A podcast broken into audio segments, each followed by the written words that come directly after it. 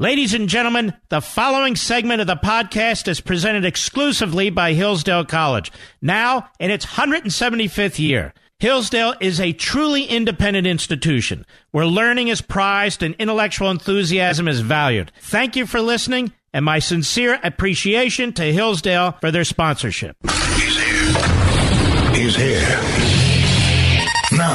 Broadcasting from, the underground command post, deep in the bowels of a hidden bunker, somewhere under the brick and steel of a nondescript building, we've once again made contact with our leader, Mark Levin. Hello, everybody. Mark Levin here. Our number 877 381 3811. 877 381 3811. Have you ever heard so much talk about a nobody, this Robert Francis O'Rourke? On and on and on. I mean, we'll address it, but I'm certainly not going to spend the whole show on it. There's other things we want to get to, too, including this. I want you to put yourself in President Trump's shoes. Put all the static aside. He runs for office and he promises to secure the border. Seems like a non controversial issue. After all, the Democrats have voted to secure the border in the past. They have funded border security in the past, although not to the extent they should. Democrat presidents, Republican presidents have said the same thing. And now Donald Trump is serious. He insists on it. So let's fast forward to a few months ago. 75% of the federal government is funded. The Democrats decide, you know what? We're going to keep this border open. We're going to reverse course. He gets nothing. Not one dollar for border security. That is a wall or a fence or physical barriers. Not one dollar. The President says that's not acceptable. Pelosi says, well, that's the way it is. Then the Democrats and the Republicans send the president a spending bill that's unacceptable. President says, no, I'm not, I'm not going to sign that. The Republicans are furious with the president because they don't want a government shutdown, even though it's Pelosi who caused it. In the end, the government is shut down, quote unquote. We all know what that means. It's a partial shutdown and all, but I don't really want to get into that point. they say for 35 days, and they include holidays and weekends, but we'll play along. So the president, they say, shut down the government, they say for 35 days. There's nothing else he can do. He's not a dictator. Then the Republicans come to the president. They say, "Give us a few weeks to work things out with the Democrats." He says, "All right, I'll I'll agree to a three-week continuing resolution for three weeks." And the Republicans and the Democrats negotiate, and of course, the Democrats eat the Republicans' lunch. Some de minimis amount for the border, and all kinds of other policy changes that advantage the Democrats and illegal aliens. President keeps threatening them. He says, You know, I have this National Emergencies Act of 1976 that you and Congress passed. It's been used over 50 times. 30 times it's been triggered. It's still in place for those 30 times as well. I can use it too. I've checked with my constitutional experts at the Justice Department and in my counsel's office, and they say I can use this too. And they also say I can move funds around at the Defense Department. You, Congress, you've passed the laws that allow me to do these things. You passed the National Emergencies Act in 1976 when Gerald Ford was president and the Democrats controlled Congress. And you passed this uh, defense bill allowing me to move funds around back in 1982 when Ronald Reagan was president. I'm not required to roll over and play dead when we have sanctuary cities, when we have crime on the border, when we have people pouring into our towns and cities, when we're overwhelmed, our administrative judges are overwhelmed, ICE is overwhelmed, the Border Patrol's overwhelmed. Our schools on the border are overwhelmed, our hospitals and so forth. People coming in here, we don't know who they are. The system is broken. We have anarchy. I'm not required as the Commander in Chief, President of the United States, the sole individual responsible for securing this border. I'm not required to roll over. So the government was shut down, they say, for 35 days. They say by the President of the United States. He opens it up again to have a negotiation. They send him crap. He signs it because it has some money in there. He says, All right, I'll take that money. And then he says, Look, I warned you. This law that you passed, Congress, almost half a century ago, I'm going to trigger this law. And not only that, this law that you passed in the 1980s, I'm going to trigger that law too. And I'm going to spend more money on securing the border. Because I, as the Article 2 representative in this constitutional republic, I have authority too. And I'm not required to sit still while you in Congress play politics, whether the Republicans control both houses or the Republicans control the Senate and the Democrats control the House. I am not required as the sole individual responsible for securing that border, as the sole commander in chief, as the sole individual who sees a national emergency and is free to act on it. I'm not required to play dead. And you, Congress, recognized that decades ago. So I'm going to trigger this law and the other laws and enforce them. I didn't create these laws. I'm not appropriating a single penny. I'm following the letter of these laws. And I'm acting constitutionally. I'm acting constitutionally. This isn't a separation of powers issue. If it's a separation of powers issue, then every single department and agency of the federal government, unrelated to defense and national security, should be shut down. What's the constitutional authority for, for the Department of Education? What's the constitutional authority for Congress delegating its lawmaking powers to one bureaucracy after another? What's the constitutional authority for Social Security and Medicare? What's the constitutional authority for any of this stuff? But you don't hear Rand Paul and the others talk about that, do you? No. This is where they're going. This is the hill they're going to die on. President of the United States sees cities and states defying federal law, nullifying federal law, sanctuary cities, sanctuary states, they call themselves nullifying federal law. He tries to stamp these nullification fires out by using the power of the federal purse, and Obama judges tell him no. First time ever, Obama judges say, no, you can't do that. So, what would you have the president do? Mike Lee? Rand Paul? Marco Rubio? Lamar Alexander, Blunt, Collins, Moran, Murkowski, Portman, Toomey, Wicker, all who voted with Nancy Pelosi and against Trump. But it's not about Trump. It's not about the wall. It's about separation of powers. It's about the Constitution, they tell us. That is laughable. There are aspects of this law, when I read it to you early on, that are very troubling to me. The power of a president to declare martial law, the power of a president to nationalize industries, the power of a president to compel assembly lines to produce certain products. And they're talking about times of war or insurrection. But we actually have a president of the United States, despite what the media says, who's very carefully complying with the Constitution and who chooses not to use extreme measures. He did everything he could to avoid the National Emergencies Act. Well, just because he couldn't get what he wanted from Congress, you don't get to use the National Emergencies Act. Well, he could have bypassed Congress altogether, according to Congress. Now, I haven't changed my view of the Constitution. I haven't changed my view of separation of powers. I haven't changed my view of Article 1 and Article 2 and Article 3. Not in the least.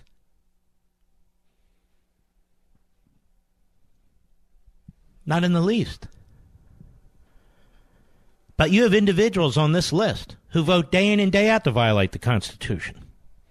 For sugar subsidies, for mushroom subsidies, for all kinds of subsidies. Where's that in the Constitution? You have people on this list who vote every day to fund this massive bureaucracy. Where's this massive bureaucracy in the Constitution? If you want to get right to the, the nub of the matter. Don't tell me a lot of these votes aren't because they despise Trump. You think if Jeb Bush was president, he'd lose most of these votes? The answer is no, he wouldn't lose most of these votes. Since when did Susan Collins give a damn about limited government, about the 10th Amendment, about the Constitution? Or Lisa Murkowski? Or Lamar Alexander? Or Roy Blunt? And so forth and so on. They tell us it's about not about a border wall. We all support a border wall. Everyone supports a border wall, but we can't seem to get one. So the President of the United States, under the Constitution, under existing congressional law, we call them statutes, has decided to act. And 12 Republicans in the Senate vote against him. The media are giddy.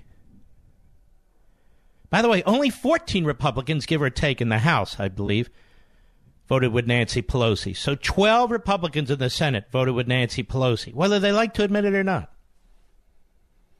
Now, I'm not alone in my constitutional interpretation here. There's individuals from all sides of various spectrums who view this the way I do. Jonathan Turley, who's a liberal, George Washington University law professor, he agrees with me. Individuals who worked in the Reagan Justice Department, many of them, they agree with me and I with them. and the President of the United States. He wasn't supposed to, quote unquote, shut down the government, according to these Republicans. He's not supposed to trigger the National Emergencies Act. He's not supposed to move funds around. He's not supposed to do all those things a president can do. And just let the border remain open. I would ask these 12 senators, what was your solution? When we controlled the Senate and the House, and now that we don't control the House, what did you do? We know what Marco Rubio did comprehensive immigration reform. Well, that was a winner. What about the others? What would they do? Susan Collins. Trust me. If Maine were Arizona, she'd be voting a little differently. Trust me. Murkowski of Alaska. Of Alaska were New Mexico, she'd be voting a little differently. This was not a defense of the Constitution, the 12 Republicans who voted as they did. The other Republicans in the Senate who voted as they did, they deserve our thanks. They deserve kudos. Because those of us who understand the Constitution, those of us who understand the difference between Obama and Trump, those of us who understand the difference between DACA and the National Emergencies Act, we're told or we know they're laying in wait to say when the Democrats do this, it's our fault. Now, you can use the National Emergencies Act in an unconstitutional manner. If you use it to violate the Constitution or in contravention of the Constitution, it's unconstitutional. You've had legal scholars as libertarians, even at the Cato Institute, who agree with me or I with they. Now, 59 Senate votes with Pelosi and against the president, including 12 Republicans. They will not have enough votes to override his veto. But the media are treating this as a vote intended to damage the President of the United States. When the media discuss this, as they have this evening, as they will tonight, and as they did this afternoon, they view this as a game, as they always do. How do we trash the president? How do we smear the president? Ladies and gentlemen, this isn't about the president. It's not about the Constitution because that's not in play here either. This is about the sovereignty of this nation and once and for all securing the southern border. And let me tell you something. I don't think there's another Republican who'd be president of the United States who could stand up to this the way Trump does. He doesn't do it because he's a philosophical conservative. He does it because he does conservative things because they make sense to him. because they make sense to him. And because he's made promises. And he's trying to keep them. With very little help from these Republicans. These 12 Republicans. Ted Cruz put in an excellent statement today. I agree with him. There are aspects of this law that are very, very troubling. And Congress should address it. There's a lot Congress should do. Whether Congress will address it or not, I have no idea. Nancy Pelosi took the position no, we're not going to address it because she's a fascist. I've said it many, many times before. She has a fascist mentality. She thinks she runs the country from her little district in San Francisco, a nullification town, a sanctuary city. What are we going to do when Trump is gone? When there's nobody there to fight for us? And let me suggest it is he that is trying to uphold the Constitution and the rule of law, not these 12 Republicans. I'll be right back. Mark Levin.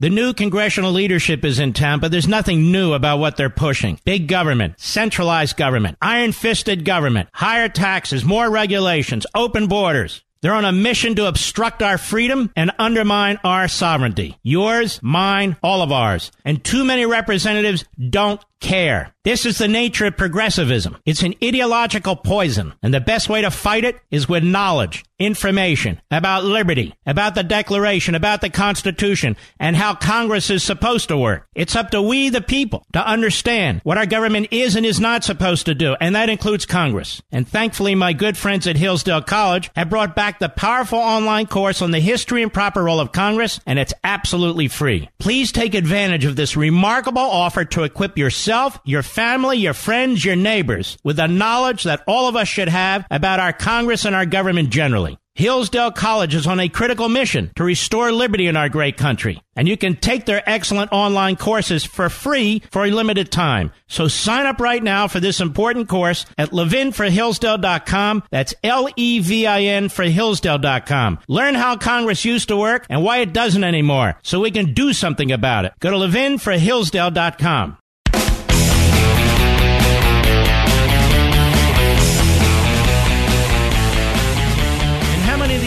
Republican senators are in border states. Marco Rubio arguably is, not specifically the southern border, but a big immigration state. So the Republicans in Florida are going to have to draw their own conclusions about Rubio and immigration. He's just very soft on the issue. Very soft. He's no Ron DeSantis, that's for sure. But Lamar Alexander, Tennessee, no. Roy Blunt, Missouri, no. Susan Collins, Maine, no. Mike Lee, Utah, no. Moran, Kansas, no. Jim Moran. Lisa Murkowski, Alaska, no. Rand Paul, Kentucky, no. Rob Portman, Ohio, no. Romney, Utah, no. Toomey, Pennsylvania, no. Wicker, Mass- uh, Mississippi, no. And let me tell you something else. Some of these senators are beholden to the Koch brothers, who are open borders, open borders advocates, or to the Chamber of Commerce, like Romney, who are open borders advocates, or they have federal contractors who lobby them, some of them in their own uh, home states, who have construction contracts for other projects where funds will be moved to the wall of the fence and taken away from them. You've got all kinds of stuff going on here having absolutely nothing to do with the Constitution. But many of these senators wrap themselves in the Constitution. Pretty funny how Susan Collins does that, among others. I'll be right back. Folks, many of our nation's oldest colleges were founded to teach students to seek truth, recognize what's beautiful, and hold up what is good. But sadly, many have lost their way. Locked in the grip of political correctness, they no longer allow free and open discourse and instead peddle their moral and cultural relativism. Thankfully, there's Hillsdale College. Since its founding in 1844, Hillsdale has remained true to its original mission to provide sound learning of the kind essential to preserving civil and religious liberty and intelligent piety. And as Hillsdale enters its 175th year, their goal is simple and yet profound to help students understand what is noblest and best in yourself and the world. Hillsdale College's liberal arts education and vibrant campus community help students form a foundation for the rest of their lives, a truly life defining experience. So if you're looking for a college that prizes learning and values intellectual enthusiasm, where everyone shares a strong sense of meaning and purpose, welcome to Hillsdale College please visit hillsdale.edu slash admissions to plan a visit and learn more. That's hillsdale.edu slash admissions.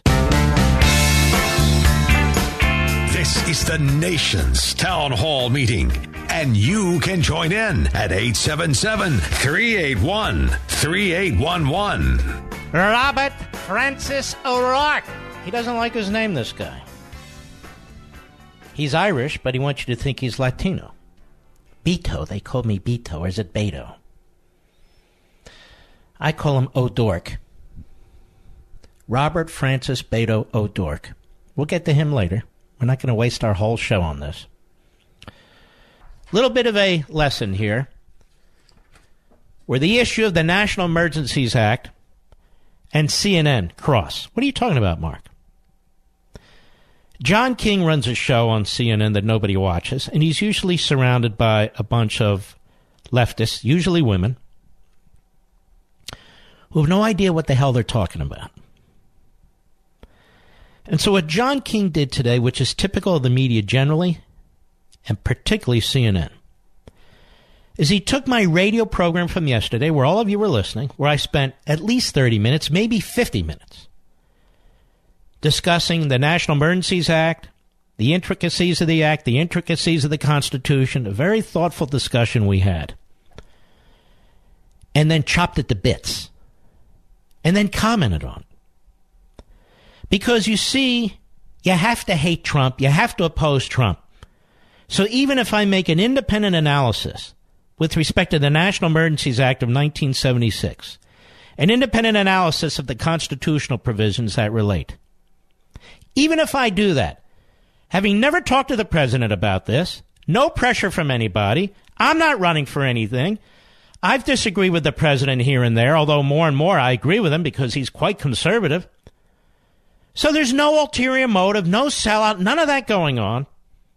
But CNN has a narrative. They hate Trump. And if you don't hate Trump, you're a sellout. And if you don't hate Trump, all of a sudden you're not a constitutional conservative. You may not even be a Republican.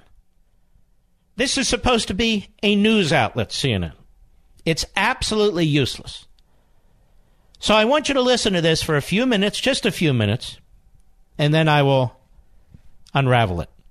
This is CNN from today. Go ahead. We all know if they voted their principle, the number would be a lot higher because they, they, just they just think it's an overreach by the executive branch. Yeah, the reason they're doing this isn't because they want to vote against his signature issue. It's because in order to help him, they have to kill themselves. What's the point? Of So let's stop. So this idiot is with Bloomberg, doesn't know a damn thing. But they're all giddy because they know there's going to be about a dozen Republicans in the Senate voting against Trump. And you heard what King said.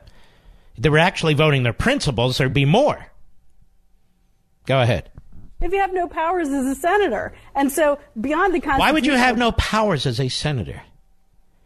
The National Emergencies Act, ladies and gentlemen, doesn't eliminate Congress. It doesn't eliminate the role of Congress. In certain areas, the president has the authority to act in an emergency. Congress has the authority to stop him if they have enough votes.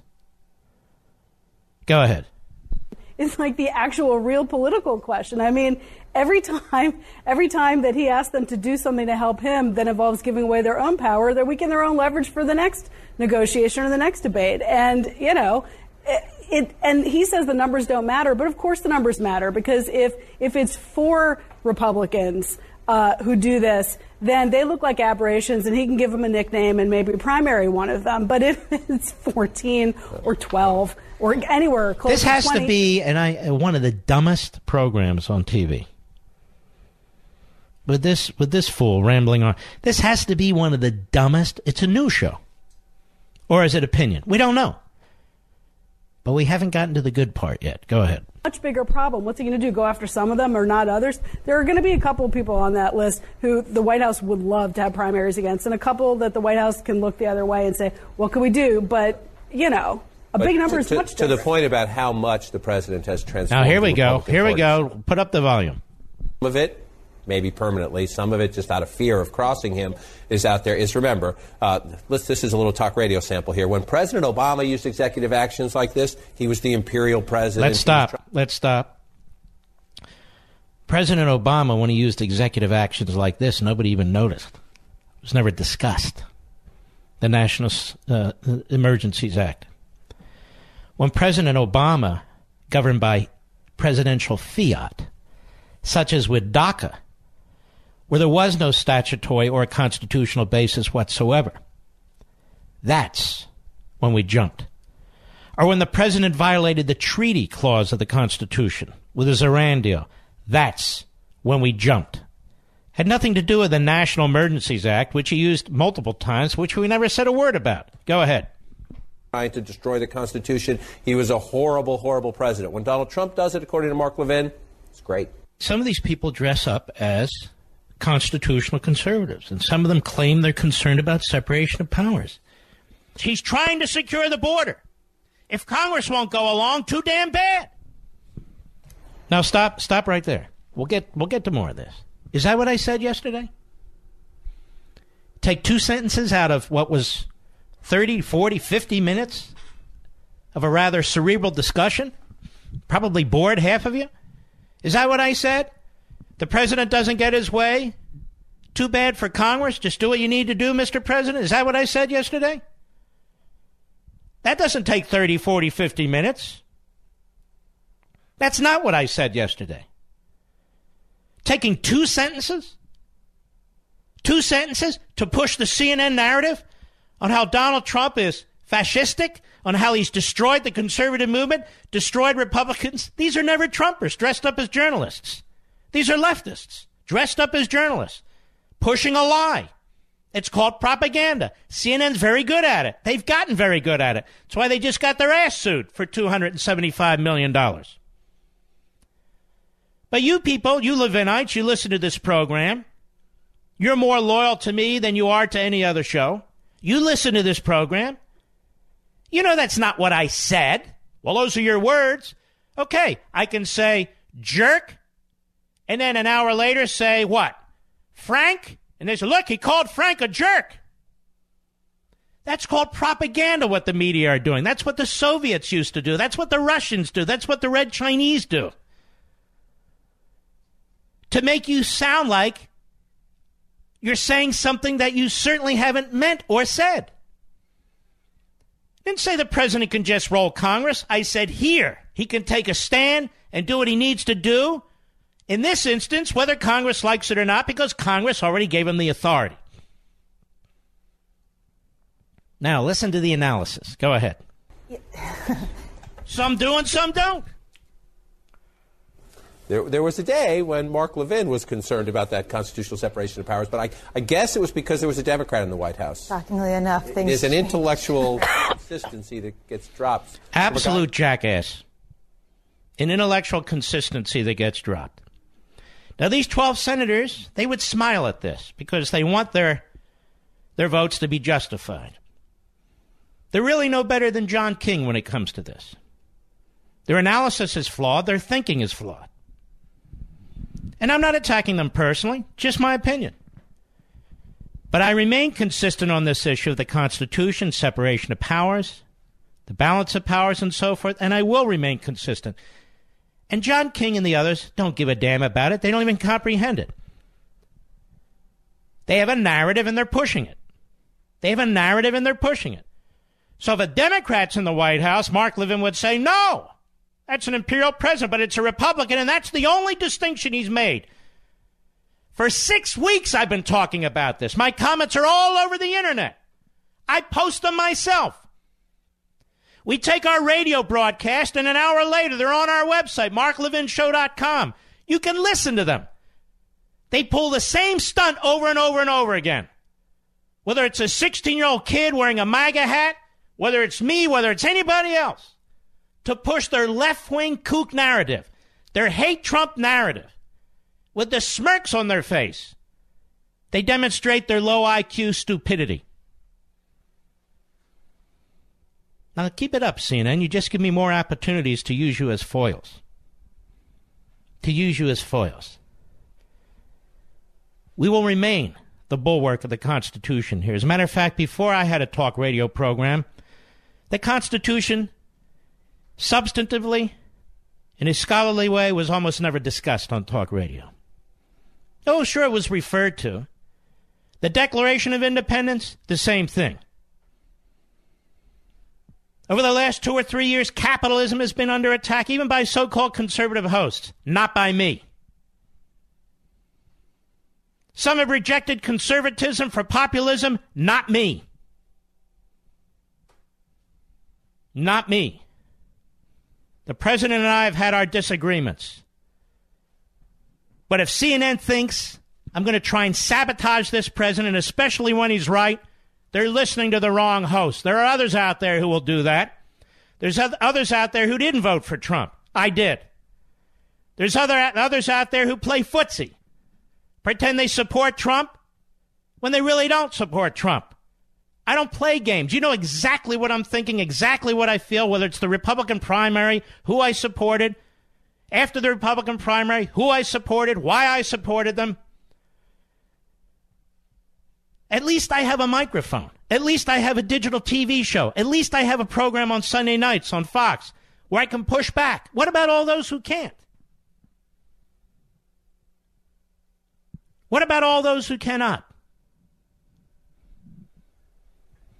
John King, you're welcome to come on my radio show. Come to my hood, brother, where we can discuss this and your selective editing. It's called propaganda. I'll be right back. Mark Levin.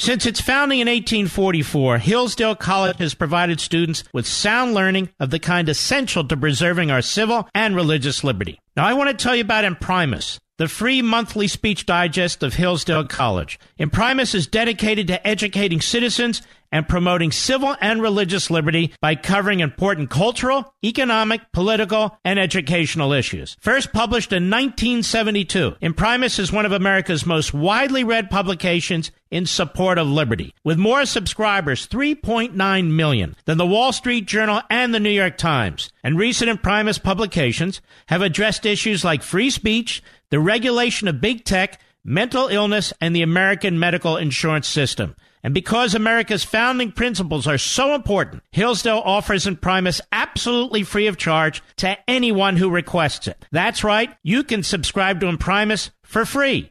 Here's what I want you to do. I want you to visit imprimis.hillsdale.edu for your free subscription. That's Imprimis, I-M-P-R-I-M-I-S dot Hillsdale dot edu. Welcome to Hillsdale.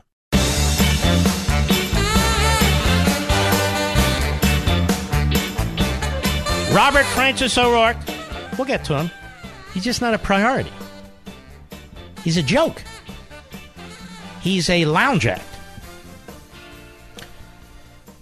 You know, there was a little bit ago, somebody informed me that I was rated, let's see here, I was rated the most outrageous radio host by two professors, Jeffrey Berry and Sarah Sobieraj.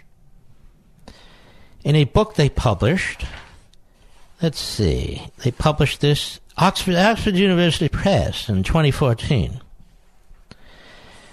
And they looked at, as I recall, six weeks, or listened to six weeks of programming. Six weeks. So they know me intimately. I never heard of them, they never contacted me, and yet they rated me the most outrageous radio host. Savage number two, Limbaugh number three.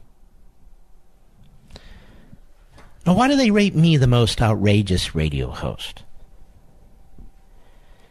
If I was, in fact, the most outrageous radio host, I wouldn't even be in their book, would I? Because you wouldn't be listening. and nobody would care. Tell me the most outrageous radio host wrote a book, Men in Black, about the Supreme Court. Liberty and Tyranny, the most successful conservative book of the modern era. Ameritopia, a college level philosophy book. Liberty and Tyranny helped launching a second revolution following the Tea Party Revolution, Article 5 in Convention of States. Plunder and Deceit, an analysis of what government and government related entities are doing to the youngest generation in this country and how they're destroying them, financially and otherwise. Rediscovering Americanism, another college level course, or excuse me, book on liberty, Americanism, and the opposite, progressivism. Wait until they see my next book. So I'm the most outrageous radio host in America, they say, because they analyzed the show for six weeks. It's like Wikipedia. They have this fat slob who's responsible for most of the entries and editing on Wikipedia. Did you see that article a few months ago, Mr. Producer? Picture the guys exactly as I explained it. You know, like a slob in the basement of his mother's house eating Cheetos with a tank top. He didn't look exactly like that, but pretty damn close. And apparently spends his every waking hour editing and writing up Wikipedia because I'm wondering, who is it that keeps writing these nasty things about me on Wikipedia? A nice guy like me. What I'm saying to you is they create this unreality. They try and position you. They try to define you, like CNN tried here. That's why this format, talk radio, is the greatest format, period.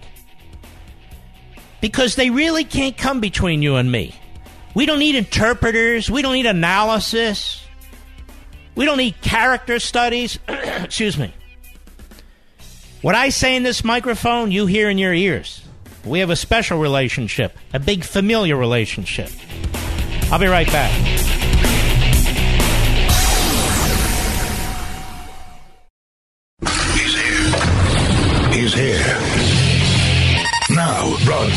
From, from the underground command post, deep in the bowels of a hidden bunker, somewhere under the brick and steel of a nondescript building, we've once again made contact with our leader, Mark Levin.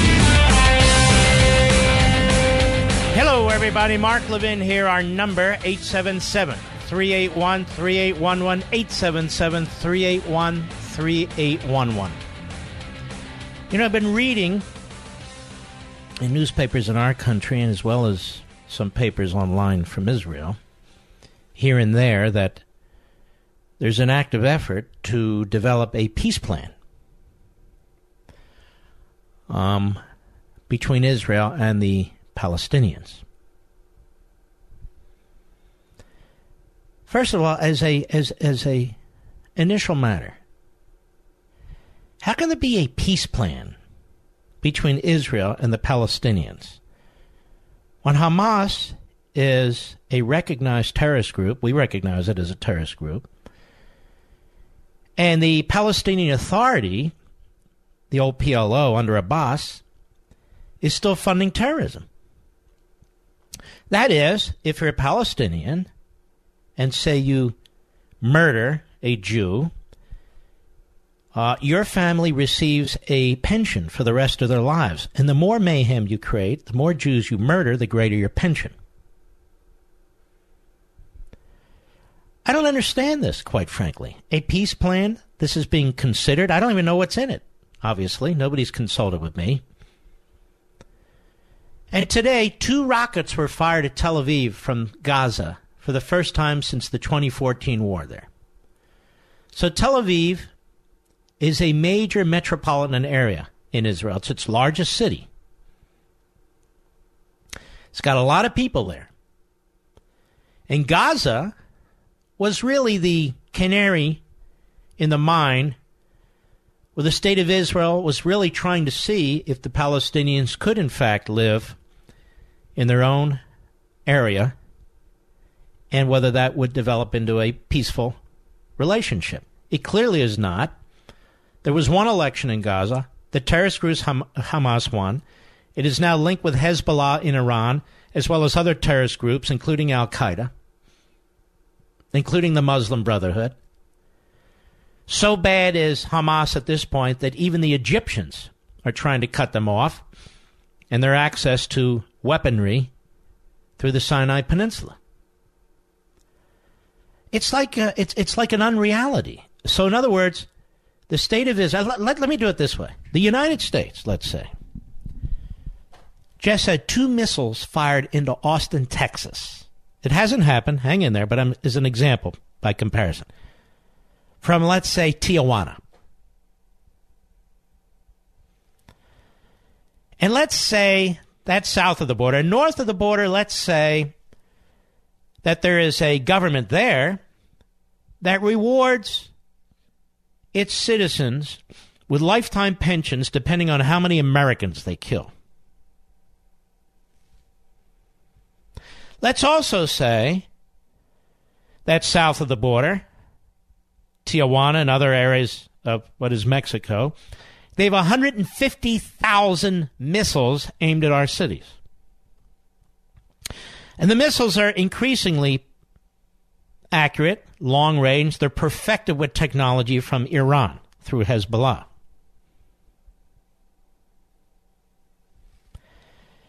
And let's say there's this country that says, okay, we have a peace plan for you, a two state solution or whatever solution it is.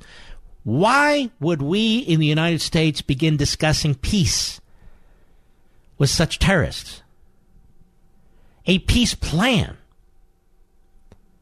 with such terror. I don't understand this. I really can't comprehend it, honest to God. For any country. Got this tiny country, Israel, geographically tiny, a speck on the globe, surrounded by enemies increasingly brazen countries like Iran, like Syria, even Turkey. More and more sophisticated weapons, more and more powerful weapons move closer and closer to your border. 150,000 rockets aimed at your cities in a tiny country where it doesn't take much to hit a city with a missile. And we're going to tell that country that they need to enter into negotiations with these terrorists effectively? It even gets worse. Look at it this way they don't even recognize the right of Israel to exist. So, let's go back to my comparison. Missiles on our southern border, 150,000. On our northern border, another regime, Palestinian regime, that gives out enormous sums of money, pensions, subsidies for how many Americans you can murder, let's say. And they don't even recognize the right to America, for America to exist. Now, let's have peace negotiations. How is that possible? How idiotic is this? It's like time never changes over the last 30, 40 years, no matter what the administration is. Now, I say that in this sense.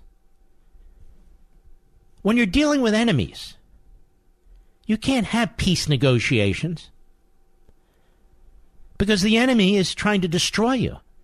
And in this case, the enemy, these Palestinian regimes, do not recognize the right of this country to exist. And more than that, they, they say that they want to push the people into the sea. So they are basically the progeny of the Holocaust. They are the prog- progeny, that is, these, these uh, terrorist regimes, these entities, of the Third Reich. Now let's have a negotiation. How do you have a negotiation? I don't understand it. Two rockets fired at Tel Aviv from Gaza for first time since 2014. This is from the Times of Israel. Rocket sirens were triggered Thursday evening in Tel Aviv, in the area in central Israel, as two rockets from the Gaza Strip were fired at the heart of the country for the first time since the war in 2014, signaling a possible dramatic escalation of violence by terror groups in the Strip just weeks before the Knesset elections. Residents of Israel's second largest city and the surrounding metropolis of Gush Dan rushed to bomb shelters and reported hearing explosions. The rockets both hit open areas and did not cause casualties. However, five people were treated for shock by paramedics. Initial reports indicated that the Iron Dome missile defense system was launched to intercept an oncoming rocket. However, the Israel Defense Force said no interception had taken place. Not clear whether an interceptor had been launched. Two rockets were launched from the Gaza Strip towards Israeli territory. The alert and warning systems operated as required, the Army said. No interceptions were made by aerial defense systems. No damage or injuries were reported. No special instructions for the civilian home front. Okay, now, let's negotiate. Are you kidding me? Are you kidding me? Negotiate what? With whom? We wouldn't do it. No sane country would do it. And I only raise this because you see this rocket attack coming from a territory that Israel used to control. Then they ceded it. And they ceded it to their own detriment. And there's no indications that Hamas wants peace. There's no indications that Abbas wants peace. As a matter of fact, Abbas, who's considered the moderate, is no moderate. He's a terrorist. And he's constantly trashing our president. He's trashing our ambassador to Israel. He's trashing the ambassador from Israel to the United States. He's a vicious, vile, old terrorist.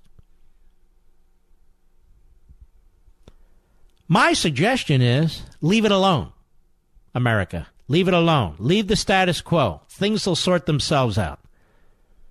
They'll sort themselves out. But you can't cut deals with an enemy. You can't cut deals with terrorists. Once you defeat them, that's a whole different story. Once you defeat them, it's a whole different story. But they're not defeated. And you can't have negotiations, in my view. So I don't know what this peace project is. I don't know how this peace project is going to shake out. I'm just giving you a heads up, giving you my view. We'll keep an eye on this, among other things. I'll be right back. Mark Levin.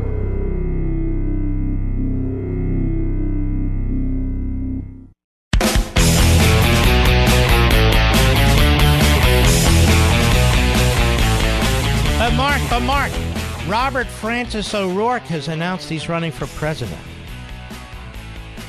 Ladies and gentlemen, there's going to be like 50 of these people announcing they're running for president. Should I spend every show for the next year on these clowns running for president? I'll get to it in the third hour. That's where it belongs. We'll get to it, I promise. Nobody can mock this guy better than I. I've been mocking him now for how many years? Year and a half, two years, however long he's been in the public eye. He's another media concoction, another comic book figure comic book figure. Now, ladies and gentlemen, did you see this? Sandy Hook lawsuit against gunmaker Remington can proceed, says the Supreme Court of Connecticut. Let's look at this dispassionately, please. Washington Times. The Connecticut Supreme Court today said a lawsuit challenging how Remington marketed the rifle used in the December 2012 Newtown school shooting can proceed overruling a lower court's outright dismissal of the case. Now, listen to this. In a four to three opinion, this is a liberal court, in a four to three opinion, the court narrowly ruled that families of victims of the Newtown school shooting can challenge whether Remington violated trade practices and how it marketed the AR 15 style rifle used in the shooting. The regulation of advertising that threatens the public's health, safety, and morals has long been considered a core exercise of the state's police powers, Justice Richard Palmer wrote for the majority. Marks another case involving a 2005 federal law that generally shields gun makers and manufacturers from liability for crimes committed involving their products. Courts have dismissed other similar wrongful death lawsuits on those grounds.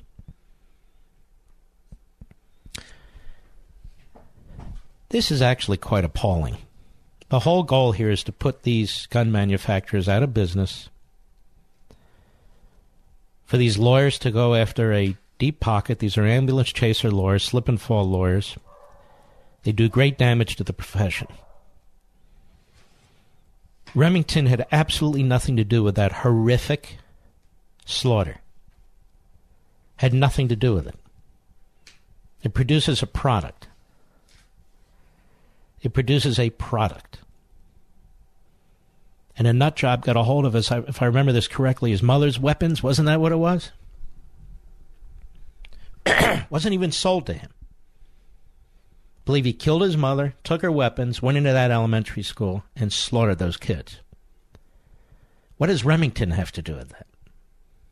It improperly advertised its weapons? This is nothing more than a backdoor effort to try and bankrupt this company. That's all it is. And anybody who dares to speak out against this, like me, is going to be attacked as somebody who is heartless and so forth. You cannot allow the left wing propaganda machine to silence us, to intimidate us. This is an outrageous decision, four to three, by the Supreme Court of Connecticut. They know exactly what they're doing. And when we lose the ability to have objective justice in our courts, local, state, or federal, we've lost everything, given the power of the courts. In 2016, a state Superior Court judge had cited the 2005 federal law known as the Protection of Lawful Commerce in Arms Act in dismissing the Sandy Hook case. But today, the justices ruled that while the lower court was correct in dismissing many of the plaintiff's claims in the wrongful death lawsuit, the plaintiff should be allowed to proceed with arguments on whether Remington's marketing of the weapon violated state trade practices. Well, even if it did, what does that have to do with what took place here? This is an outrageous lawsuit. It gives standing to the plaintiffs, who really have no standing in this regard. It falls to a jury to decide whether the promotional schemes alleged in the present case rise to the level of illegal trade practices and whether fault for the tragedy can be laid at their feet, said the Chief Justice who wrote the opinion. Does that sound like an objective legal opinion to you? Gunman Adam Lanza, mass murder, used a Bushmaster AR 15 style rifle to slaughter 20 students and six teachers at Sandy Hook Elementary School in Newtown, Connecticut in December 2012. And that's all the facts they'll give you about him. He took the weapons from from his mother. She had them uh, I believe in a uh, either in a safe or in a closet. What does Remington have to do with that? There's no nexus whatsoever. The families of nine victims and a survivor of the massacre had brought the lawsuit, arguing that Remington should be held accountable.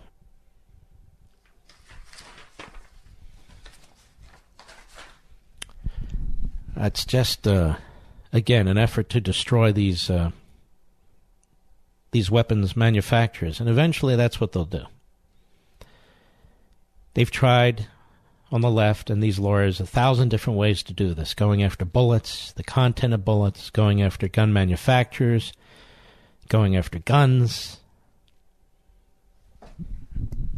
doing all these things. And Remington had nothing to do with anything. Well, it manufactured the rifle. Okay. It had nothing to do with what took place there. Nothing. And yet they try to destroy these companies. Now, we have this big issue now with these colleges, right? We have these big issues with these colleges. Uh, some wealthy uh, Hollywood types, among others, obviously abused the system. Did more than that, committed acts of fraud in order to get their children into these colleges. It's very, very troubling, but it's not the crime of the century. I'm sorry. It's not a mass murder, as we've just talked about one. And there's a lot that these colleges do that should be condemned. Their admission process generally should be condemned.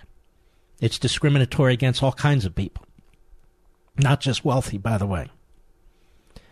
Tenure and how these professors rip off the system and get paid, and some of them teach very little. The incestuous relationship within and among faculty, how they're hired, the destruction of academic freedom, as well as free speech on our college campuses. And you and I, we pay hundreds of billions of dollars a year in local, state, and federal subsidies. And if your children go to these colleges and you pay for that, or in part, you're paying a fortune for that. Or if they take out student loans, they're paying a fortune for that, which swings back to the taxpayer who's on the hook for all of it. But already, a, a day or two after the prosecutor in Massachusetts announced his charges, the day after or two days after, a liberal Democrat in Congress has a bill that he wants to vote on, a law he wants to create. I want to tell you about this as soon as we get back.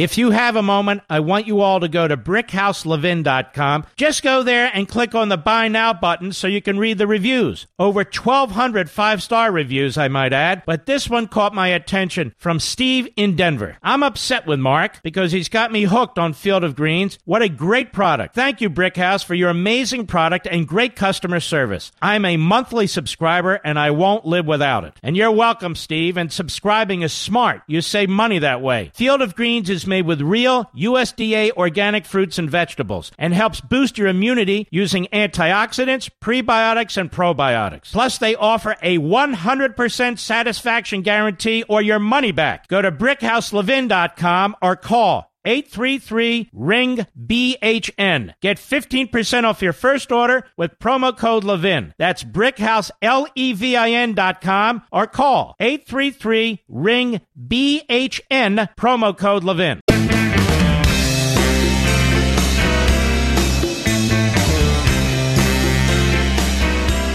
Mark Levin, the great one. The great one, Mark Levin. Dial in now, 877 381 3811. Beto, Beto O'Dork. He's the future, ladies and gentlemen. Future of what? I don't know. We'll get to him. I promise you. Does your current office chair support you? Now, if you're lucky, maybe it goes up and down. Now compare that to my X chair with dynamic variable lumbar support or DVL. The X chair's DVL provides unbelievably comfortable lumbar support, and every part of the chair can be custom adjusted to fit you specifically. Now that's why the X chair is equally supportive and comfortable. Whether you're five foot two inches and 110 pounds, or six foot six feet four inches and 250 pounds. I can comfortably sit for hours in my X chair. I'm six feet, 230 pounds. And that, and all handsome, I might add. And now with the introduction of the X basic model, there's an X chair for every body type and budget. Take advantage of X chair's new financing option. It pays as little as 30 bucks per month. Take your comfort and productivity to the next level for less than the cost of a daily cup of coffee. X chair is on sale now for $100 off.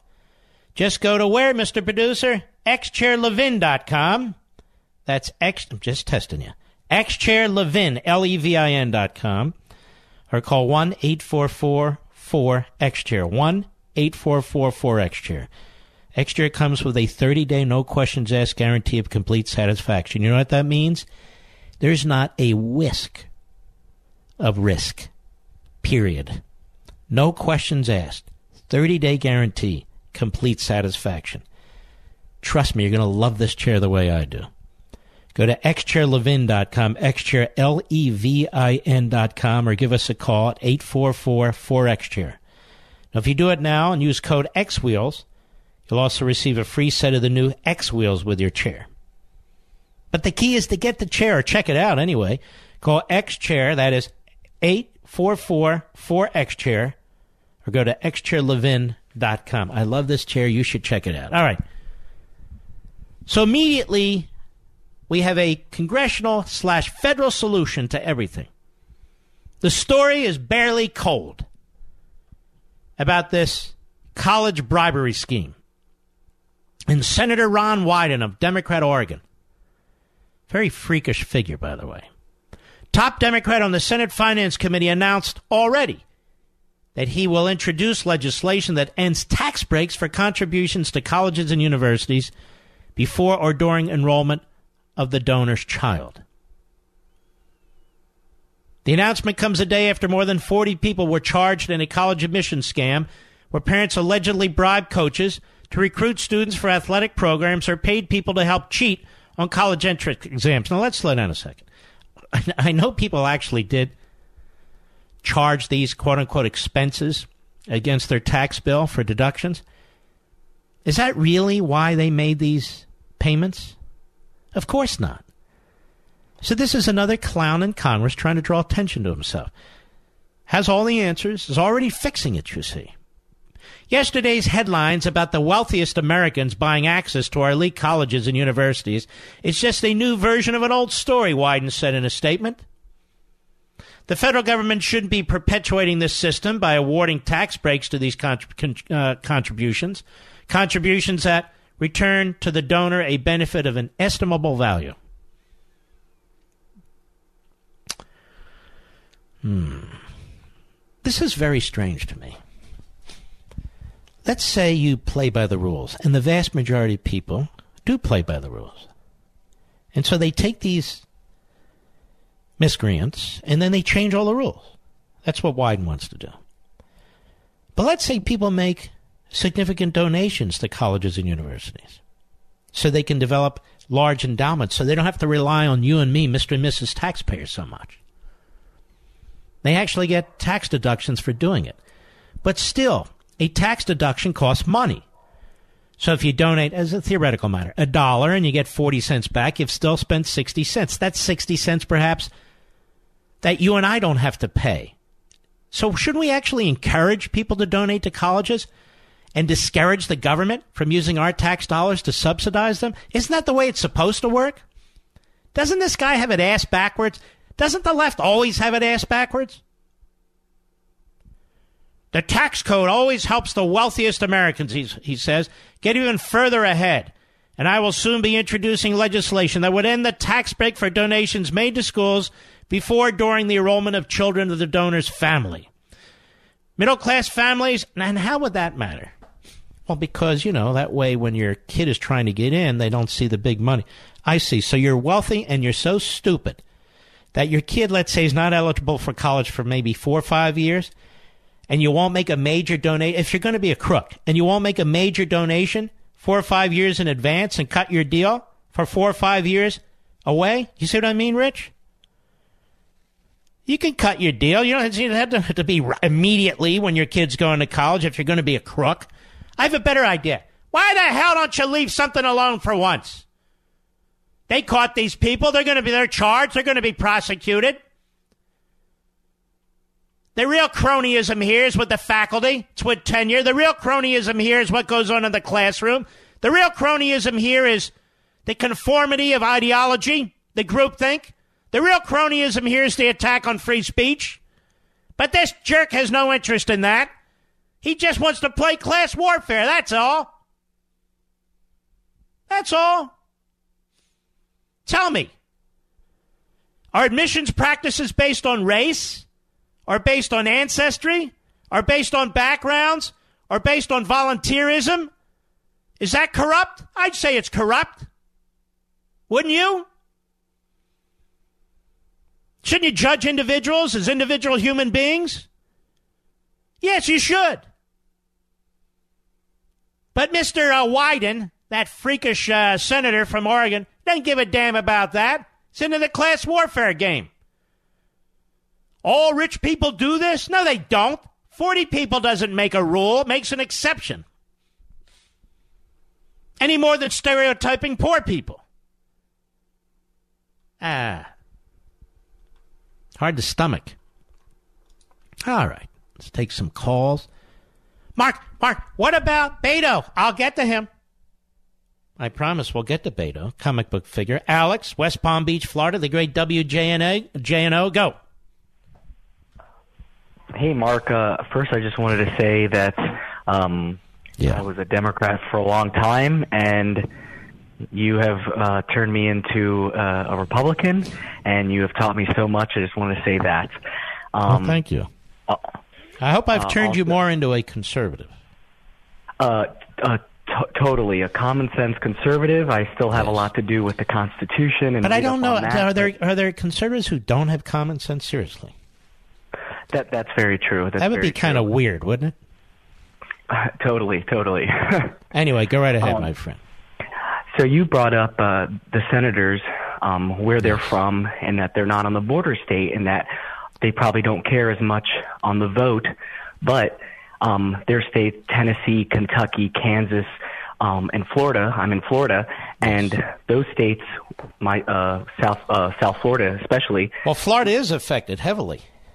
Of, of course, but we deal uh, like Kentucky, Tennessee, Kansas they have to be dealing with a lot of illegal immigration because a lot of Central Americans are coming right through the border. I, I agree with that, but what I'm saying is there is there is an urgency, there's an immediacy on border states that is not felt where I it exists, but it's not felt the same way. The intensity is not the same when you're in Texas on on the border.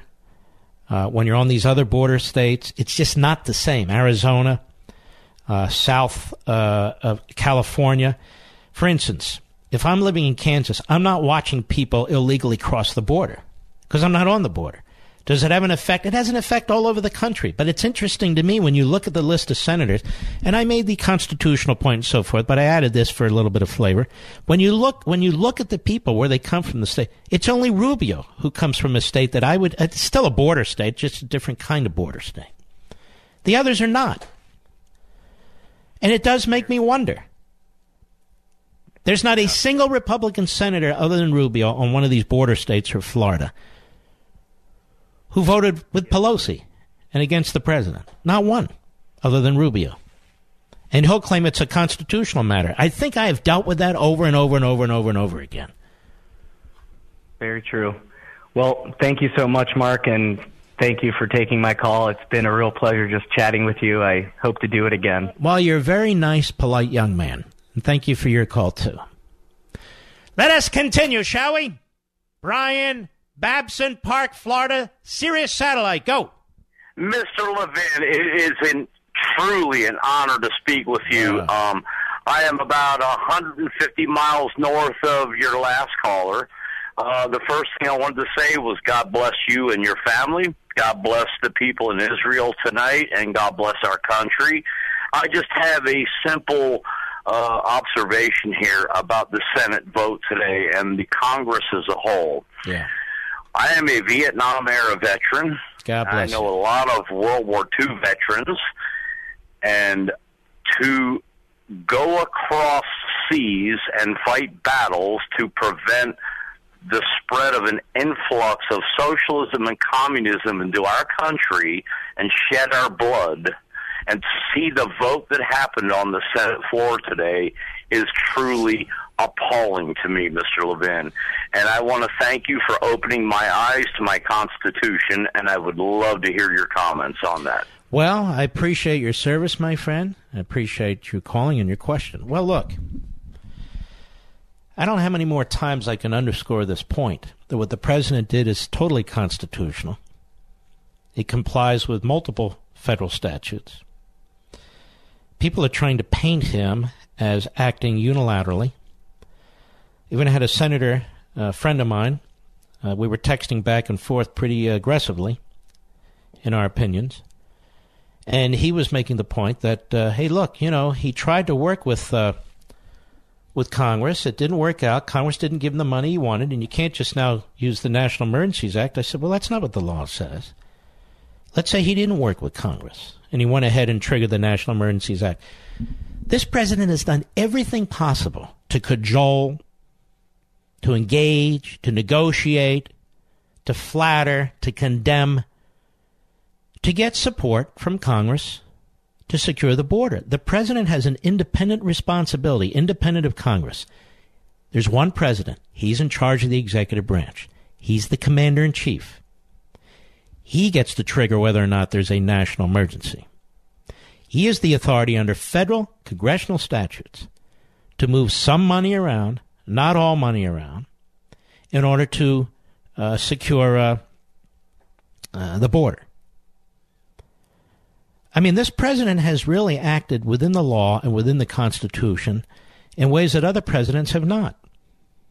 What truly affects my heart is as a veteran, and a call out to all of the Venite veterans out there is we fought to defend this country's freedom from this kind of aggression on our borders.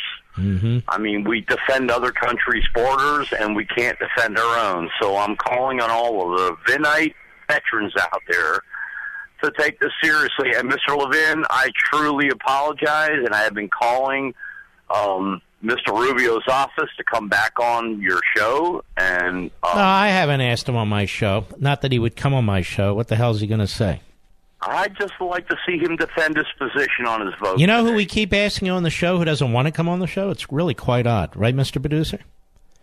Tom Cotton.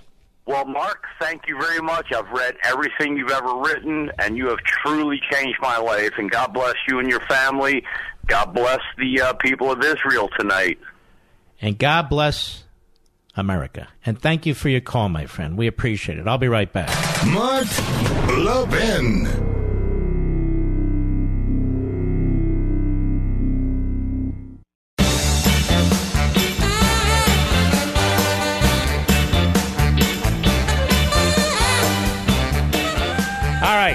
Recent study shows Americans are sleeping less than ever. Even though lack of sleep ruins your performance, so I hear, it impacts your relationships. It's time to improve every aspect of your life by getting the best sleep of your life on a brand new set of Boll and Branch sheets, the softest, most comfortable, 100% pure organic cotton sheets in the world. Hundreds of thousands of Americans sleep better thanks to Boll and Branch.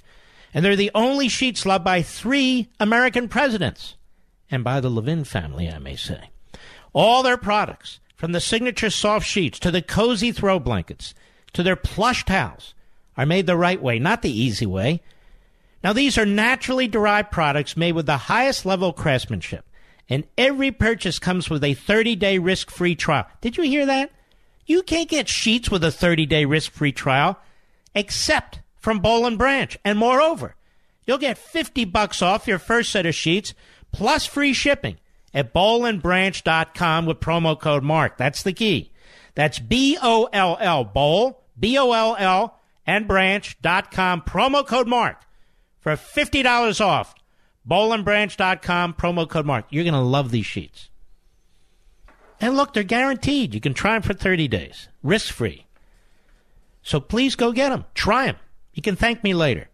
Bollandbranch.com, promo code MARK, B O L L, and branch.com, promo code MARK. Mark, what about Beto O'Rourke? I'll get to him. I'll get to my pride. The easiest way to do talk radio is to tee up these liberal kooks as foils and just keep using them as punching bags. Boom, boom, boom, boom, boom, boom. And then the show's over. We'll get there. I promise we'll get there. All right, let us go to Lori, River Grove, Illinois, on the Mark Levin app. Go. Hi, Mark. Yeah. Hi, I really enjoy listening to your radio show and uh, watching your Sunday night TV show. Thank you. Um, I also bought three of your dad's books on the police for my two nephews' kids who are policemen and my grandson in Florida. So That's um, wonderful. Thank it's you. It's great. Anyway, um, I, what I wanted to talk about is um, I just tuned in when you were talking about the Sandy Hook parents and they're suing Remington. Not Is all, some. I'm sorry, Not all, some, yes.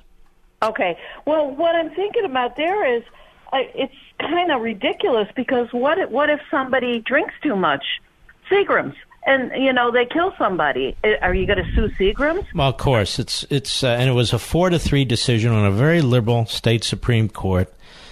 And uh, you know, when you have the social activism on in, in the judiciary, social activism in the classroom, social activism in media, and so forth, is very destructive.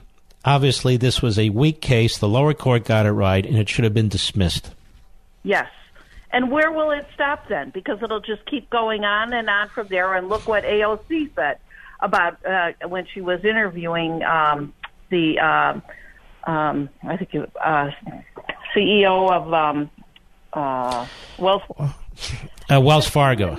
Yeah. about the money they loan Yes. to different Well, places. I, I have an idea. Maybe we should be able to sue judges uh, when they let out criminals who who commit other crimes. Maybe we should be able to sue them, uh, uh, take their homes from them, take their bank accounts from them. Maybe we should be able to do that too. How about that? I agree. I agree. Thank you so much for all you do. All right, my friend, you take care. Ladies and gentlemen, when I return.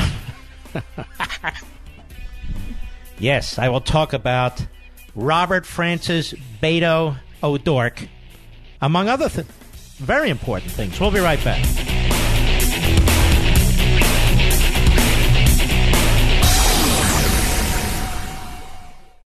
With a daily fake news dump pouring through your TV, mobile phones, and computers, you may have missed some real news like the recent study in the journal Cell Metabolism.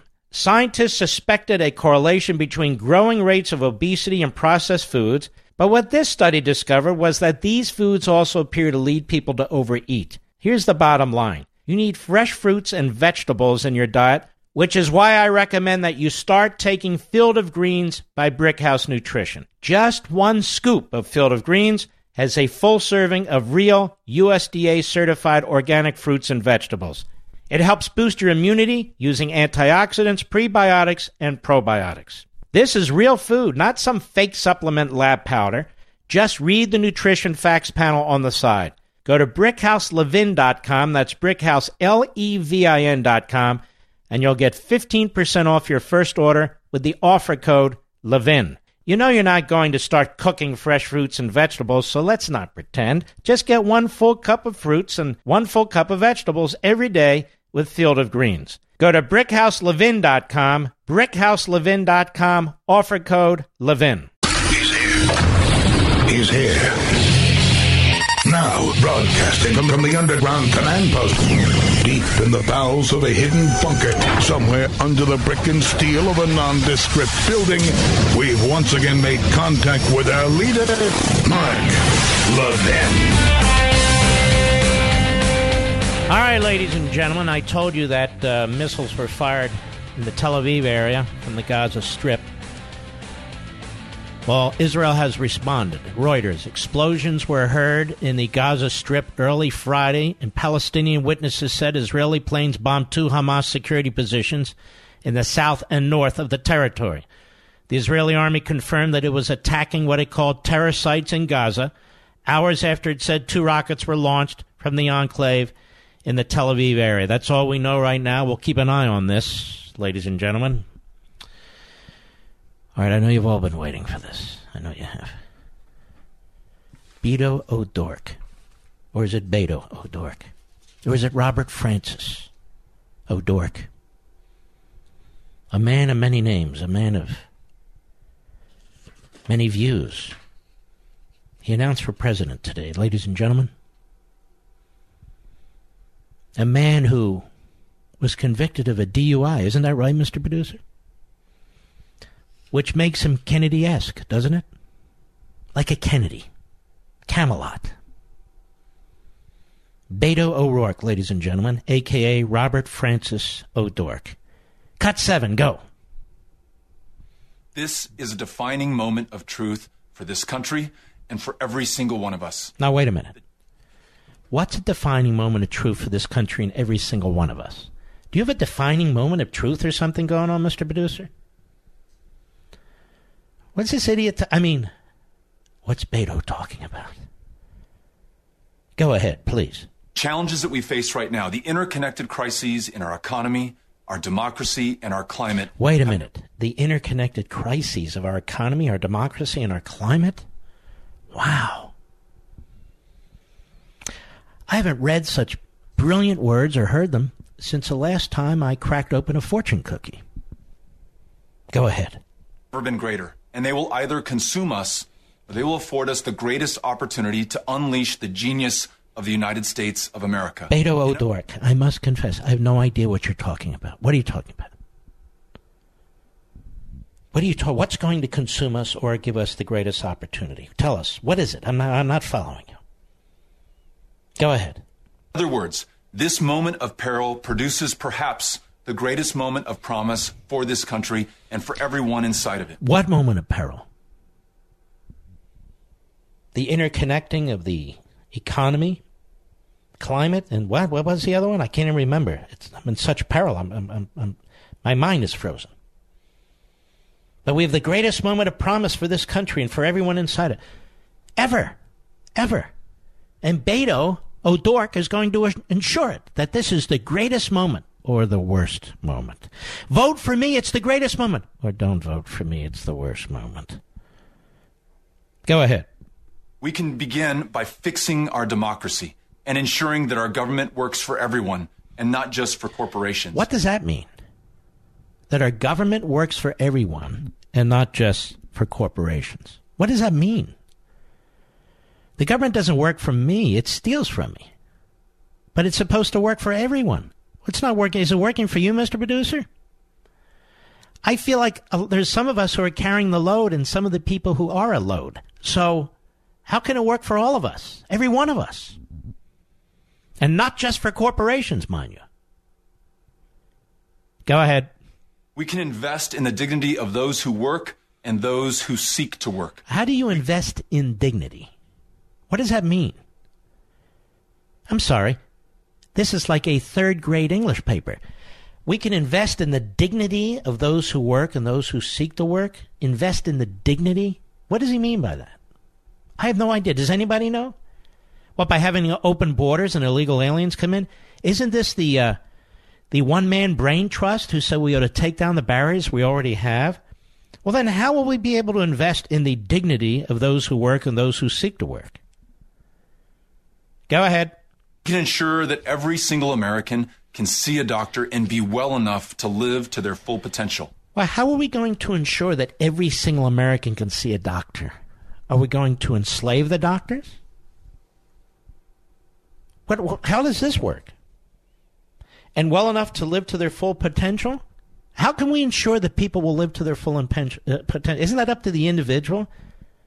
Notice he keeps talking about we can do this, the government can do that. He never talks about the individual, he never talks about liberty. So that was 45 seconds of the great Robert Francis Beto O'Rourke. He said absolutely nothing, was absolutely incoherent, which is why the media and Hollywood love him. They love him. He's like Kennedy with the DUI and everything else. Let's continue, shall we? With Mickey Mouse? I mean, uh, Beto? Robert Francis o- O'Rourke? Go right ahead. And all of us, wherever you live, can acknowledge that if immigration is a problem, it's the best possible problem for this country to have. And we should ensure that there whoa, are. Whoa, whoa, whoa. What, is, what does that mean? If immigration's a problem, it's the best possible problem for this country? What does that mean? Does that mean no immigration laws whatsoever? Then why have any tax laws? Why have any laws that apply to American citizens if you're not going to have any laws that apply to immigrants or illegal aliens? Why have any laws at all? We can have one big sanctuary country for the American citizen. What do you say, guys? Is this guy a comic book character or what? He's got the brain of a three year old. Go right ahead, please. Paths to work, to be with family, and to flee persecution. We can. Oh, wait a minute. Wait a minute. I could have sworn the Democrats have told us that America is a nation of systemic racism, where poor people can't rise, where rich people rip off, the injustice of capitalism, systemic racism in our justice system? Why would people flee persecution to come to a country where they'll be persecuted? Can somebody please explain that to me? Let's go back to Confucius. I mean, let's go back to O'Rourke. Go ahead. To and lift up rural America. We can work. We're going to lift up rural, rural America. How so? He doesn't tell us. We can listen and lift up rural America. What does that mean? It means nothing. He doesn't mean it to mean anything. He's a walking, talking platitude. Go right ahead, please. Justice reform and confront the hard truths of slavery and segregation and suppression. Oh, we've never the- confronted the hard truths of slavery. Maybe he missed it in history class. We had what was called a civil war, where there were over 700,000 casualties. Is he aware of this? Is he aware that his party helped perpetuate slavery and segregation? No, we've never confronted slavery in this country, ladies and gentlemen. Never, ever. So, what are we doing now about it? Slavery. What should we do? What should we do about slavery now? I don't know. He doesn't tell us. It's not clear to me. Segregation, suppression in the United States of America. All committed by the Democrat Party. And he forgot to mention internment of Japanese Americans and Americans of Japanese descent. Go ahead. these United States of America. We can reassert our global leadership and end these decades long wars and be there for every woman and man who has served in them. And what does that mean? I'm, I'm, what does that mean? What are you going to do for every veteran? Every man and woman who has said, What are you going to do? You favor, excuse me, government run health care. President of the United States has taken steps to open up the system so our vets can have better quality health care, at least choices. What are you going to do? Nothing. He's not going to do anything. Go ahead. And perhaps most importantly of all, because our very existence depends on it, we can unleash the ingenuity and creativity of millions of Americans who want to ensure Whoa, whoa, whoa, whoa, whoa, whoa. How are you going to do that? Since you hate capitalism, you hate individualism, you hate freedom, you believe in centralized, iron fisted autocracy, how are you going to unleash the creativity of millions? Go ahead. squarely confront the challenge of climate change before it's too late. Confront the challenge of climate change before it's too late. Yeah, ladies and gentlemen, we have got to destroy our lifestyles, destroy our homes, destroy our automobiles, destroy the greatness of America, otherwise, it'll be too late. And we have to do it fast because we only have 10 to 12 years to survive. Those of you who have long term mortgages, you don't even have to worry about them anymore. That's right. Those of you who have long term mortgages, sit tight. You won't have to pay them anymore because the country is going to dissolve, apparently. Apparently so. But O'Dork wasn't done. He was in Iowa today. Cut nine, go. Question is on the Green New Deal, uh, and by extension, if you don't mind, I'll take the spirit of the question. Um, we face catastrophe and crisis on this planet, even if we were to stop emitting carbon today, right now, Wow. at this moment. So, in other words, there's nothing we can do, even if we stop emitting carbon today. Now, if you want to stop emitting carbon today, ladies and gentlemen, you need to put a bag over your head and stop breathing. Because every mammal emits carbon dioxide. Every mammal, even liberals, emit carbon dioxide. This guy never stops talking. He's emitting tons and tons of carbon dioxide. So even if we stop altogether emitting carbon dioxide, by the way, which would turn us into Mars, we'd become an ice cube. It would kill every plant on the planet if we stop emitting carbon dioxide. Just so you understand, the guy doesn't even understand photosynthesis, which creates what we call oxygen so we can breathe. So even if we stop emitting carbon dioxide today, it's over. It's all over. Go ahead. Let us all be w- well aware that life is going to be a lot tougher for the generations that follow us no matter what we do. It is only a matter of degrees. And along this current trajectory, there will be people who can no longer live in the cities that they call home today. There is food grown in this country that will no longer prosper in these soils. This guy is hysterically stupid. No wonder Hollywood loves this guy. He is hysterically stupid. We won't be able to live in the city. We, we, we won't be able. We, this is it. This is it. We won't. We won't be able to have food. A uh, migration and millions and tens of millions. What are we going to? What are we? He's a science fiction figure. He should go back to drinking. I think. Go ahead. There's going to be massive migration of tens or hundreds of millions of people from countries that are literally uninhabitable or underwater. Well, then why why aren't we building a wall, genius? And here's what I've never understood about this hysteria.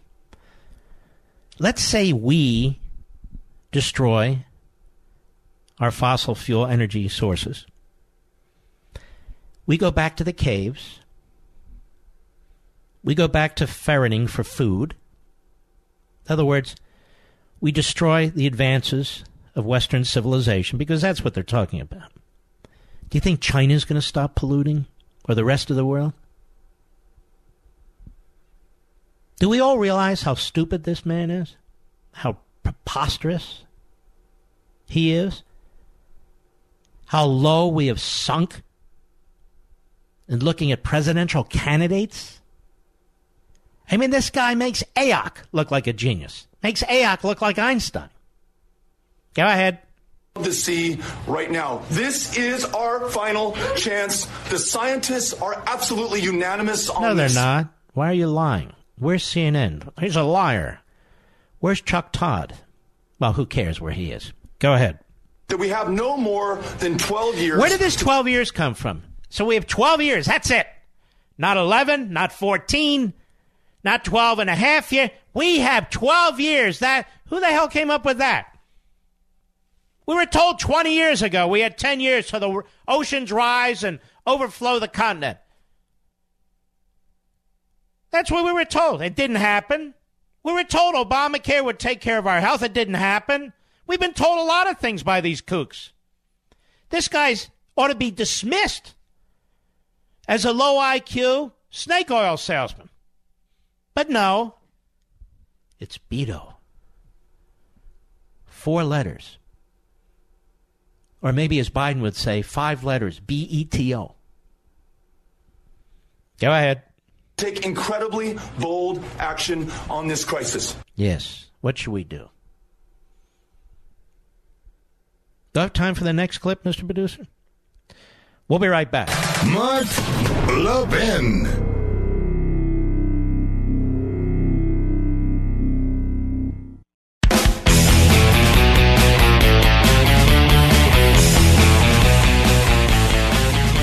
Course, Beto O'Rourke, a.k.a. Robert Francis O'Rourke, he told the whole world he was not going to run for president. So he's a very trustworthy fellow. Cut 10, go.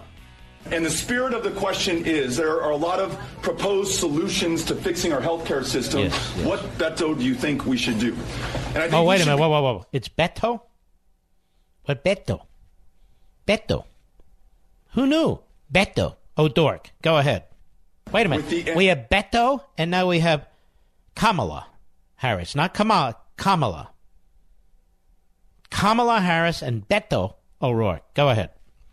What is it that we are hoping to achieve? In my Yes, opinion, yes, yes. it is guaranteed high quality health care. Well, that's it. Guaranteed high quality health care for all. Anybody disagree with that?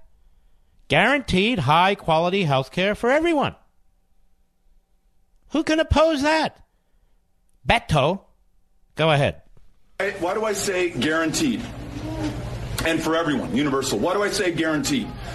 Guaranteed because in the instance that you just shared with me, or the knowledge we have of a school teacher in Texas who year before last died of the flu because her copay on her flu medication was $119. All right, is this is this is this persuasive? You have a school teacher in Texas who wouldn't pay or couldn't pay a copay of $119?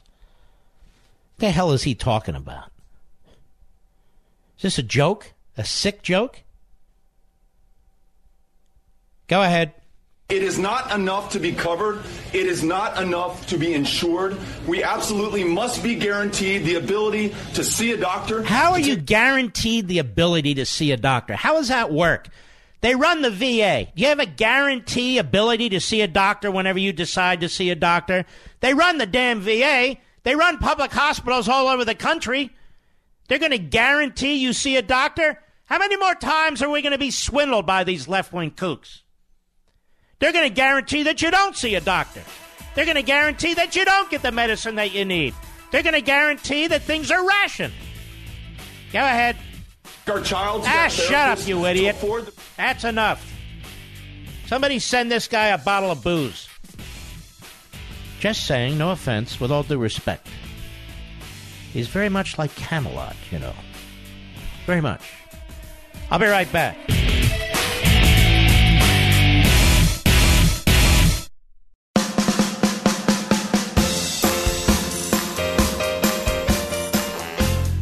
Mark America's mentor of conservatism. Call now at 877 381 3811. We like taking calls here from time to time. We don't do a three hour monologue, we don't do a three hour filibuster. Can't think of anything more boring. Pelosi at her weekly press briefing today asked about any Beto O'Dork accomplishments when he was in the House. You know, cut 11, go.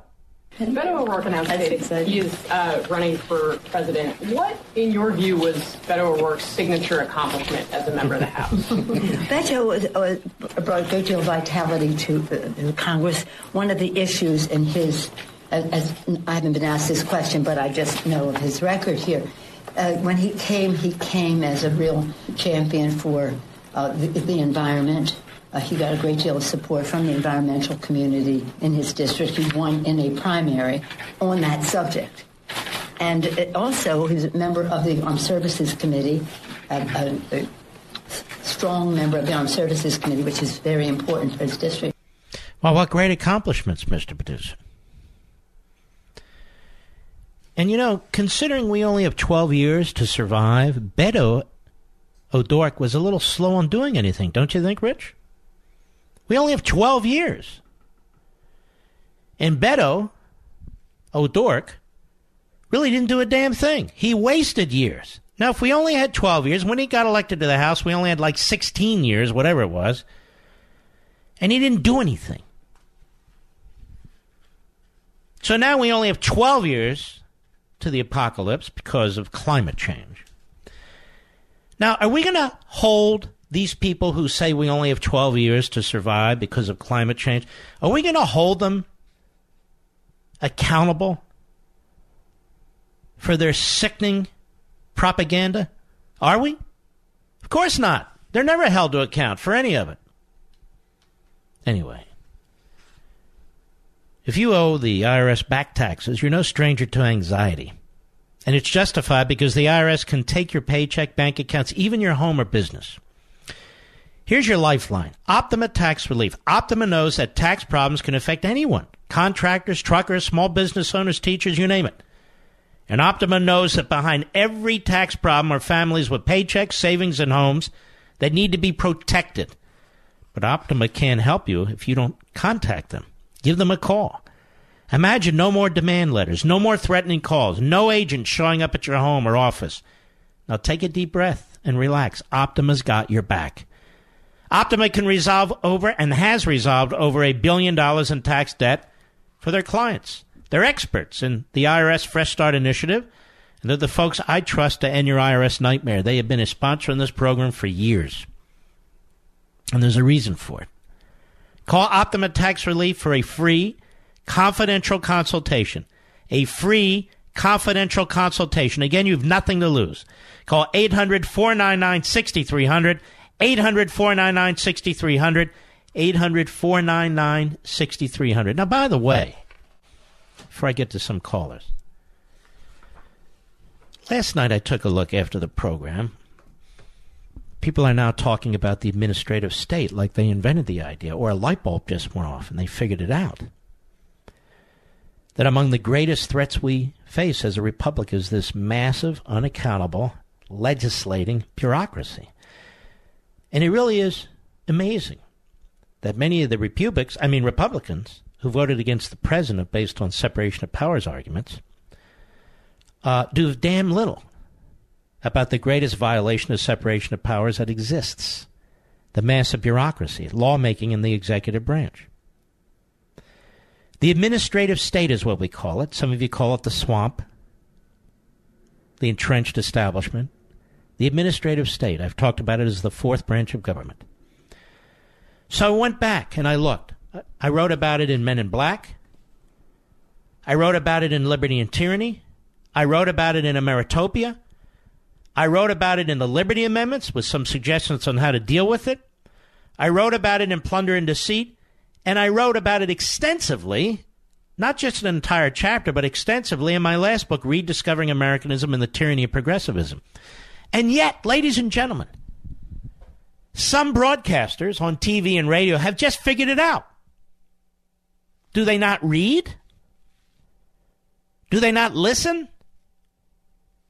They're now only recently encumbered with the fact that the entire progressive enterprise was about setting up this, this government within a government that is unaffected by elections, that rejects representative government. They're just now coming to the realization that this thing exists and that it's been part of the progressive agenda, if not the primary part. I mean, I'm shocked when people tell me this.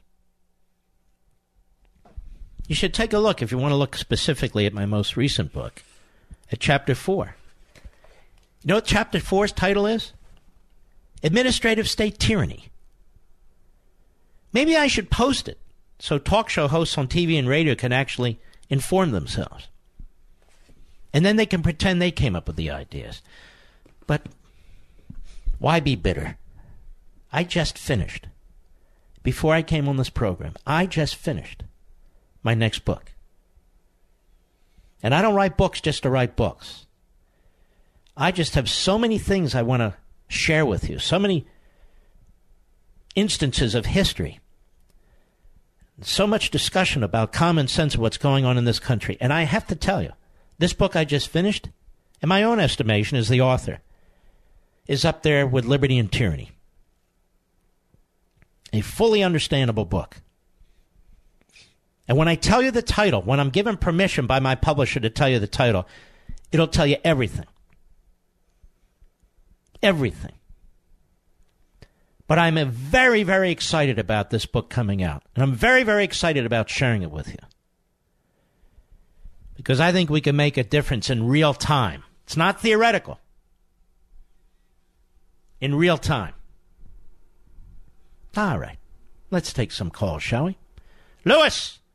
Wichita, Kansas on the Mark Levin app. How are you, sir? Pretty good, sir. Yourself? Very well, thank you. Uh, I know this is a little off topic, and I apologize. But no I problem want at to all. thank you very, very much for posting tonight's Levin TV on Facebook. I think it would be an awesome tool to shut a lot of progressive socialist friends up that swear up and down by CNN. Uh, I, I don't know how to thank you. Well, listen, thank you for calling. Hang on, because I want to tell you something. I I finished Levin TV, and I said we need to post that in front of the paywall so as many people as possible can see it. We have now linked to it on Mark Levin Show Facebook, Mark Levin Show Twitter, our Levin TV Facebook site, and also at uh, Blaze TV, I believe, to push it out. And what are we pushing out? CNN has been caught again lying, pushing its narrative. They tried to do it through me to attack the president. I'll have none of it. And so I hope you folks will look at it. It's not doesn't cost you a penny. Doesn't cost you a penny. But I do want you to know also we have this kind of programming multiple times a week, three to four nights a week when I do Levin TV on our Blaze TV network. And I hope those of you who are still subscribers will remain subscribers if your subscription date has come up, that you'll renew. And those of you who haven't joined us yet, I hope you'll join us. Because if you haven't watched us, you don't know what you're missing. I mean, it opens up a, an entirely new world to you. All you have to do is call us at 844 Levin TV, 844 L E V I N TV, and our people are there right now. Lewis, I want to thank you. Don't hang up. I'm going to give you a free one year subscription. Don't hang up. Let us go to Jerry, Passaic, New Jersey, the great WABC. Go.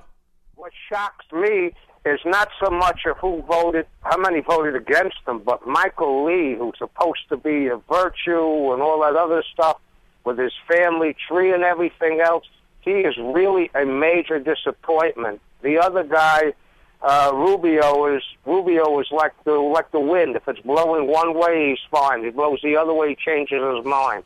But it's shocking. And then all these people he helped reelect, we have to knock a whole bunch of them out. Well, let me let me say this about Mike Lee. Mike Lee is a good man. I usually agree with Mike Lee.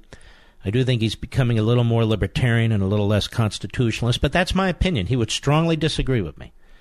Uh, but um, he's got a wonderful family, and I know his family, and it is a wonderful family. But on this, I think he was uh, he was uh, he took on the wrong hill. I don't believe this is the the issue that uh, that involves the kind of separation of powers arguments that he insists that it does. I just think he's wrong about this. I think others are a lot more political about uh, their their approach to this, anti-Trump, or they're positioning themselves. Uh, but I can't say that about Mike. All right, Jerry, thank you for your call, my friend. Let's continue. Carol, Albuquerque, New Mexico, the great, massive KKOB. Go. Hi. I want everyone to know what um, Udall, our senator from here, said today. This is a quote. I am here to tell you there is no national security at the border in New Mexico. And they need to know, all of these senators from Alexander from Tennessee and Blunt from Missouri and Moran from Kansas and Portman from Ohio and Toomey from Pennsylvania, they need to come down here to a little town called Antelope Wells and they need to sit on the border where Udall doesn't sit, nor does Grisham sit, nor does Heinrich sit because he's behind a wall in Maryland somewhere. Heinrich. There is an emergency on the border, a big emergency. We just received 300 illegals from El Paso because they couldn't find them in beds. I guess the Catholic Church has taken them in. And they're in hotels here. Nobody knows where they are. There's a terrible emergency, and it's unbelievable to me that we have senators from this state that lie about it. That's my statement. And my other mm-hmm. question, I have a question for you. Mm-hmm. I don't, you know, we did not have immigration coming in, immigrants coming into this country like what 1920 through 1965. Why do we not just shut it down? I really am scared. I am a very proud American. Why don't we my- shut it down? You know why we don't shut it down? Because we have a political party, the Democrat Party, that is a kamikaze party. And I, that when it comes to the United States, we have Republicans. You see how they're voting. The president is fighting like hell. You see how they sabotage him. That's why. I do. I, I, I'm scared for this country, and I love this country because I am a descendant of a pilgrim that hmm. arrived here in 1620. Oh, so you must be a white supremacist. I, I don't know. Never thought of it that way. I don't think I am. Well, people who are white supremacists don't know that they're white supremacists. Don't you know that? I saw a professor on TV say that. I. Uh, It's in it's in your subconscious. There's nothing you can do about it. I. I, I am frightened for this country, yet I believe in the American people. I really, really do. I think we have more. But here's the ones than them. problem: the, the the progressives have taken such control of the instrumentalities of government and the instrumentalities of the civil society and the instrumentalities of the culture that you can have a large majority of the American people who agree with us, but we really don't have any venue or mechanism through which to take these instrumentalities back other than Article 5 Convention of States, which I talk about, and 14 states have agreed. But, you know, we need 20 more. And even there, we have so called constitutional conservatives who uh, scratch their heads. They're not sure if this is a good idea. As the country keeps sinking, as the Constitution is constantly altered by judges, by statute, by by bureaucrats, they sit here and they uh, and they navel gaze. Carol, I want to thank you for your call. We'll be right back. Mark Levin.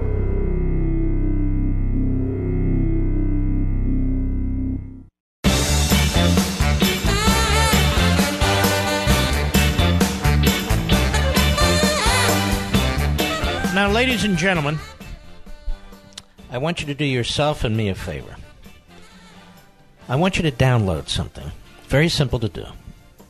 So you can listen to this program anytime, anywhere. And we've made this very easy for you. Unlike some hosts, we don't charge you a penny. I don't put a camera in my face so you can watch me blow my nose and drink water while I'm doing this program. That really doesn't serve any purpose. But you can listen to this podcast anytime you want. This program as a podcast, absolutely free. We're not going to charge you. And here's what you do you download the Mark Levin Show podcast. You can go to all your favorite platforms. You can use iTunes and Google Music, any other podcast reader. You can go to Amazon, Apple. But to find out how, we've customized a page on my website, marklevinshow.com.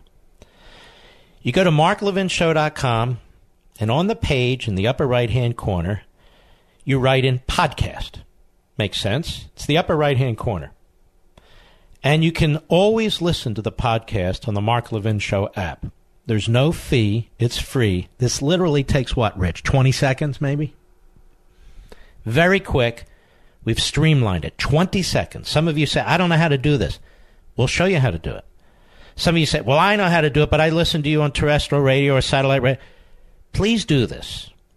Please do this because the podcast is important, and I'm thinking of doing other things on the podcast. So we want you to join us on the podcast too. All right? No fee. It's absolutely free, unlike most other hosts. We're not going to charge you for our podcast. We're just not going to do it. So we hope you'll join us there. Remember, go to the page marklevinshow.com.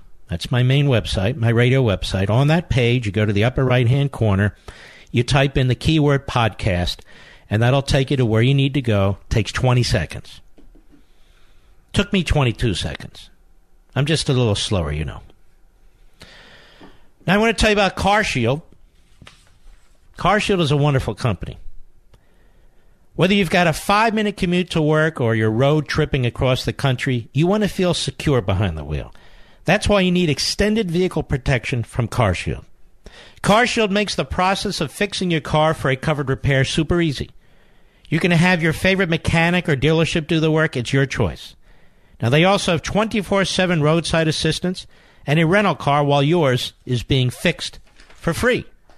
If your car is 5,000 to 150,000 miles, doesn't mean you have to pay high repair bills. CarShield administrators have paid out close to, listen to this, $2 billion in claims. And they're ready to help you. Save yourself thousands in future car repairs. Get covered by the ultimate in extended vehicle protection like I did. Call 800 CAR 6000. It's that simple. 800 CAR 6000. Mention Levin. Or go to their website, carshield.com. That's carshield.com and use code Levin and you'll save 10% either way. 800 CAR 6000. Mention code Levin or visit the website, carshield.com. Use code Levin, L E V I N, and you'll save 10%. A deductible may apply. I would grab that immediately. That's what we have on our 2010 Camaros, I've told you many times. And I'm glad we do. Let's continue. Mitchell! San Jose, California, the great KSFO. Go! Thank you, Mark. I listen to you all the time. By the way, I'm an engineer and I've studied I've studied some law, and I want to make a quick point that I believe that there's no such thing as illegal immigration at the border. When you come to a port of entry, you're an applicant. You're either accepted as an immigrant or you're not. If you come to any other point, it's an invasion. And with com- posse comitatus, which I'm familiar with, an invasion empowers the military. No, it doesn't. In order to in order to empower the military, it's not somebody crossing the border. There's at least five checkoffs by the Attorney General, by the Secretary of Defense, by other officials, and the President of the United States. An illegal alien crossing the border cannot trigger um, the use of the military under those circumstances. That's why. That it's not an illegal immigrant. It's an Yes, it's an illegal immigrant. Somebody, an illegal alien is the word, not an illegal immigrant.